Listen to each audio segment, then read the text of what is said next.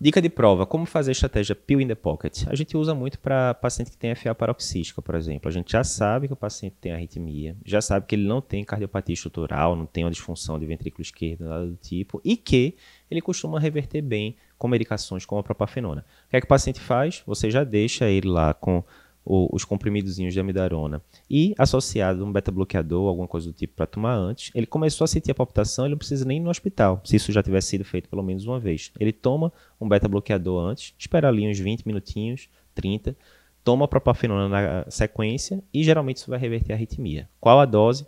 Pacientes abaixo de 70 quilos, 450 mg de propafenona, acima desse peso, 600 mg. Por que fazer o beta-bloqueador antes? Para diminuir o risco de conversão da FA e um Flutter um para um.